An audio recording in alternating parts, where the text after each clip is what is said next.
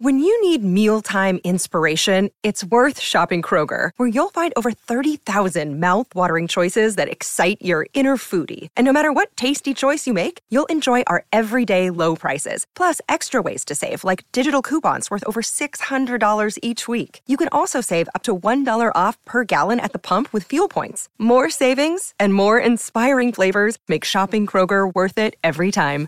Kroger, fresh for everyone. Fuel restrictions apply.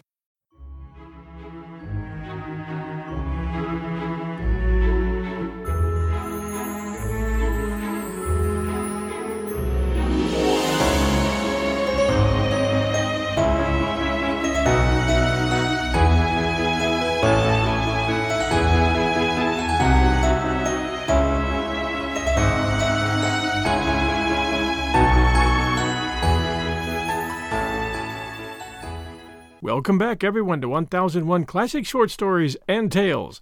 This is your host, John Hagedorn, and today, Concerning the American Language by Mark Twain. And now, our story. Being part of a chapter which was crowded out of A Tramp Abroad. M.T. There was an Englishman in our compartment, and he complimented me on. on what? But you would never guess. He complimented me on my English he said Americans in general did not speak the English language as correctly as I did. I said I was obliged to him for his compliment, since I knew he meant it for one, but that I was not fairly entitled to it, for I did not speak English at all. I only spoke American. He laughed and said it was a distinction without a difference.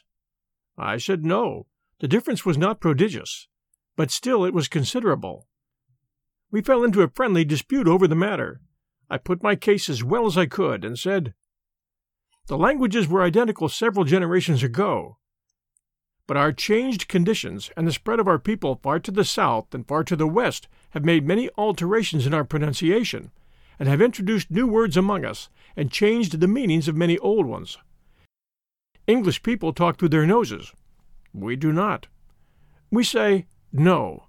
English people say now. We say cow. The Briton says, cow.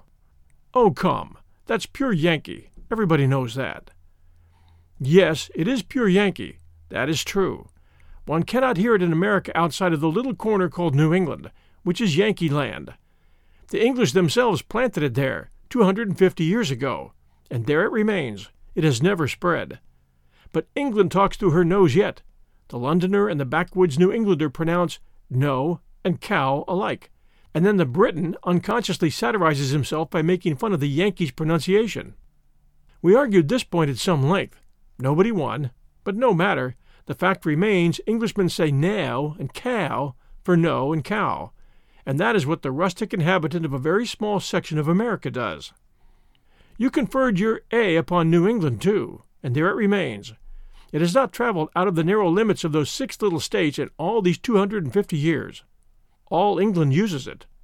New England's small population, say four millions, use it, but we have 45 millions who do not use it. You say glass of water. So does New England. At least, New England says glass. America at large flattens the A and says glass of water. These sounds are pleasanter than yours. You may think they are not right. Well, in English they are not right, but American they are.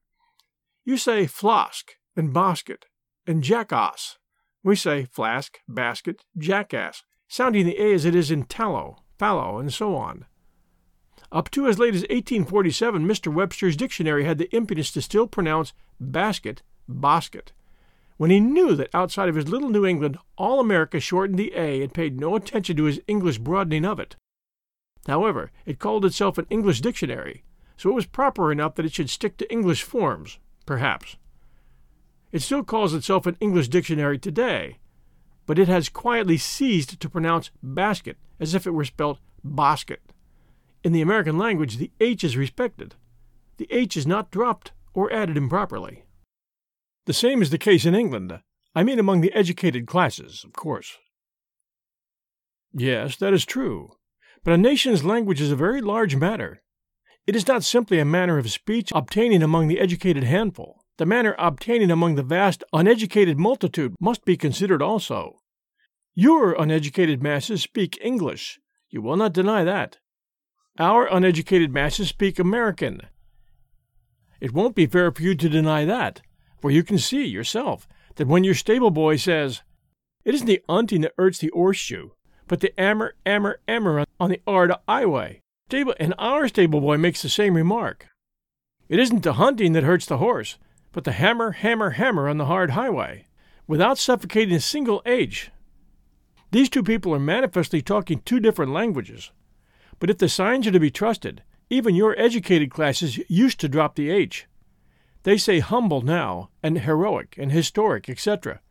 But I judge that they used to drop those H's because your writers still keep up the fashion of putting an before those words instead of an a.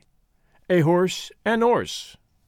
This is what Mr. Darwin might call a rudimentary sign that as an was justifiable once, and useful when your educated classes used to say humble, and heroic, and historical. Correct writers of the American language do not put an before three words. The English gentleman had something to say upon this matter, but never mind what he said. I'm not arguing his case. I have him at a disadvantage. Now I proceeded. In England, you encourage an orator by exclaiming, Hear, hear! We pronounce it here in some sections, here, here in others, and so on. But our whites do not say here, pronouncing the A's like the A in ah. I have heard English ladies say, Don't you? making two separate and distinct words of it. Your Mr. Burnand has satirized it. But we always say, Don't you? This is much better. Your ladies say, Oh, it's awful nice. Ours say, Oh, it's awful nice. We say four hundred. You say four, as in the word or. Your clergymen speak of the Lord, ours of the Lord. Yours speak of the gods of heathen, ours of the gods of the heathen. When you are exhausted, you say you are knocked up. We don't. When you say you will do a thing directly, you mean immediately in the American language. Generally speaking, the word signifies after a little. When you say clever, you mean capable. With us, the word used to mean accommodating, but I don't know what it means now. Your word stout means fleshy. Our word stout usually means strong. Your words gentleman and lady have a very restricted meaning. With us, they include the barmaid, butcher, burglar, harlot, and horse thief. You, you say, I haven't got any stockings on. I haven't got any memory. I haven't got any money in my purse. We usually say, I haven't any stockings on. I haven't any memory. I haven't any money in my purse. You say out of window. We always put in a the out of the window. If one asks, How old is that man? the Briton answers, He will be about forty. In the American language, we should say, He is about forty. However, I won't tire you, sir, but if I wanted to, I could pile up differences here until I not only convinced you that English and American are separate languages, but when I speak my native tongue in its utmost purity, an Englishman can't understand me at all. And so he said to me, I don't wish to flatter you, but it is about all I can do to understand you now. That was a very pretty compliment, and it put us on the pleasantest terms directly. I use the word in the English sense. A post note, 1882. Aesthetes in many of our schools are now beginning to teach the pupils to broaden the A and to say, don't you, in the elegant, foreign way. We'll return to our second Mark Twain story right after this brief message. And now, our second story A Helpless Situation by Mark Twain. Once or twice a year, I get a letter of a certain pattern, a pattern that never materially changes in form and substance. Yet I cannot get used to that letter. It always astonishes me. It affects me as the locomotive always affects me. I said to myself, I have seen you a thousand times. You always look the same way. Yet you are always a wonder, and you are always impossible. To contrive you is clearly beyond human genius. You can't exist. You don't exist. Yet here you are. I have a letter of that kind by me, a very old one. I yearn to print it, and where is the harm? The writer of it is dead years ago, no doubt, and if I conceal her name and address, her this world address, I am sure her shade will not mind. And with it I wish to print the answer which I wrote at the time, but probably did not send. If it went, which is not likely, It went in the form of a copy, for I find the original still here, pigeonholed with the said letter. To that kind of letters we all write answers which we do not send, fearing to hurt where we have no desire to hurt. I have done it many a time, and this is doubtless a case of that sort. The letter. Blank, California, June 3rd, 1879. Mr. S. L. Clemens, Hartford, Connecticut. Dear Sir, You will doubtless be surprised to know who has presumed to write and ask a favor of you. Let your memory go back to your days in the Humboldt mines, 62 and 63. You will remember you and Claggett and Oliver and the old blacksmith Tillou lived in a lean to which was halfway up the gulch, and there were six log cabins in the camp, strung pretty well separated up the gulch from its mouth at the desert to where the last claim was, at the divide. The lean to you lived in was the one with the canvas roof that the cow fell down through one night, as told about you in Roughing It. My Uncle Simmons remembers that very well. He lived in the principal cabin, halfway up the divide, along with Dixon and Parker and Smith. It had two rooms, one for kitchen and the other for bunks, and was the only one that had. You and your party were there on that great night, the time they had dried apple pie. Uncle Simmons often speaks of it. It seems curious that dried apple pie should have seemed such a great thing. But it was. And it shows how far Humboldt was out of the world and difficult to get to, and how slim the regular bill of fare was. Sixteen years ago. It's a long time. I was a little girl then, only fourteen. I never saw you. I lived in Washoe. But Uncle Simmons ran across you every now and then, all during those weeks that you and party were there working your claim, which was like the rest. The camp played out long and long ago. There wasn't silver enough in it to make a button. You never saw my husband, but he was there after you left, and lived in that very lean to, a bachelor then, but married to me now. He often wishes there had been a photographer there in those days. He would have taken the lean to. He got hurt in the old Hal Clayton claim that was abandoned like the others, putting in a blast and not climbing out quick enough. Though he scrambled the best he could, it landed him clear down on the train and hit a Paiute. For weeks they thought he would not get over it, but he did, and he's all right now, has been ever since. This is a long introduction, but it is the only way I can make myself known. The favor I ask, I feel assured your generous heart will grant. Give me some advice about a book I have written. I do not claim anything for it, only it is mostly true and as interesting as most of the books of the times. I am unknown in the literary world, and you know what that means unless one has some of the influence, like yourself, to help you by speaking a good word for you. I would like to place the book on a royalty basis plan with anyone you would suggest. This is a secret from my husband and family. I intend it as a surprise in case I get it published. Feeling you will take an interest in this, and if possible, write me a letter to some publisher, or better still, if you could see them for me, and then let me hear. I appeal to you to grant me this favor, with deepest gratitude, I thank you for your attention. And that was the end of the letter. One knows, without inquiring, that the twin of that embarrassing letter is forever and ever flying in this and that and the other direction across the continent in the mails, daily, nightly, hourly, unceasingly, unrestingly. It goes to every well known merchant, and railway official, and manufacturer, and capitalist, and mayor, and congressman, and governor, and editor, and publisher, and author, and broker, and banker. In a word, to every person who is supposed to have influence. It always follows the one pattern. You don't know me, but you once knew a relative of mine, etc., etc. We should all like to help the applicants. We should all be glad to do it. We should all like to return the sort of answer that is desired. But, well, there's not a thing we can do that would be a help, for not in any instance does that letter ever come from anyone who can be helped. The struggler whom you could help does his own helping. It wouldn't occur to him to apply to you, stranger. He has talent and knows it, and he goes into his fight eagerly and with energy and determination, all alone, preferring to be alone. That pathetic letter which comes to you from the incapable, the unhelpable, how do you, who are familiar with it, answer it? What do you find to say? You do not want to inflict a wound. You hunt ways to avoid that. What do you find? How do you get out of your hard place with a content conscience? Do you try to explain? This old reply of mine to such a letter shows that I tried that once. Was I satisfied with the result?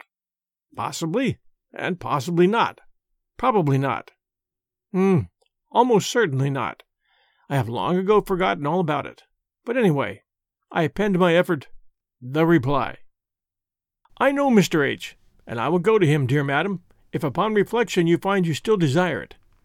There will be a conversation. I know the form it will take. It will go like this Mr. H., how do her books strike you? Mr. Clemens, I'm not acquainted with them. Who has been her publisher? I don't know. She has one, I suppose? Eh, I I think not. Ah, you think this is her first book? Yes, I suppose so. I think so. What is it about? What is the character of it? I believe I do not know. Have you seen it? Well, no, I haven't. Uh huh. How long have you known her? I don't know her. You don't know her? No. Ah, and how did you come to be interested in her book then? Well, she she wrote and asked me to find a publisher for her, and mentioned you. Why should she apply to you instead of me? She wished me to use my influence. Dear me, what has influence to do with such a matter? Well, I think she thought you would be more likely to examine her book if you were influenced. Why, why, what we are here for is to examine books. Anybody's book that comes along. That's our business. Why should we turn away a book unexamined because it's a stranger's? It would be foolish. No publisher does it. On what ground did she request your influence, since you do not know her? She must have thought you knew her literature and could speak for it. Is that it? No. She knew I didn't. Well, what then? She had a reason of some sort for believing you competent to recommend her literature, and also under obligations to do it. Yes, I I knew her uncle. You knew her uncle? Yes. Upon my word. So you knew her uncle. Her uncle knows her literature. He endorses it to you. The chain is complete. Nothing further needed. You are satisfied, and therefore. No, no, that isn't it at all. There are other ties. I know the cabin her uncle lived in, in the mines. I knew his partners, too. Also, I came near knowing her husband before she married him and I did know the abandoned shaft where a premature blast went off, and he went flying through the air and clear down to the trail and hit an Indian in the back with almost fatal consequences. Uh, to him or to the Indian? She didn't say which one it was. it certainly beats the band. You don't know her. You don't know her literature. You don't know who got hurt when the blast went off.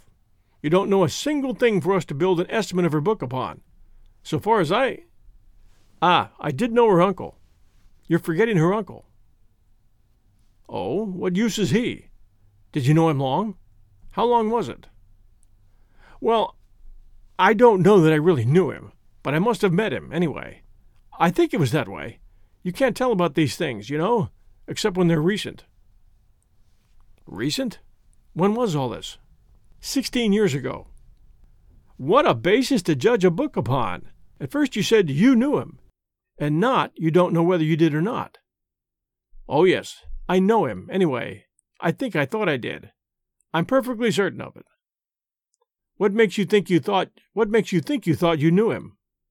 Why, she says I did, herself. She says so. Yes, she does. And I know him too, although I don't remember it now. Come, how can you know it when you don't remember it? I don't know. That is, I don't know the process, but I do know lots of things that I don't remember, and remember lots of things I don't know. It's so with every educated person. Is your time valuable? No. Well, not very. Mine is. So I came away then, because he was looking tired. Overwork, I reckon. I never do that. I've seen the evil effects of it. My mother was always afraid I would overwork myself, but I never did. Dear madam, do you see how it would happen if I went there? He would ask me those questions, and I would try to answer them to suit him, and he would hunt me here and there and yonder, and get me embarrassed more and more all the time, and at last he would look tired on account of overwork, and there it would end, with nothing done.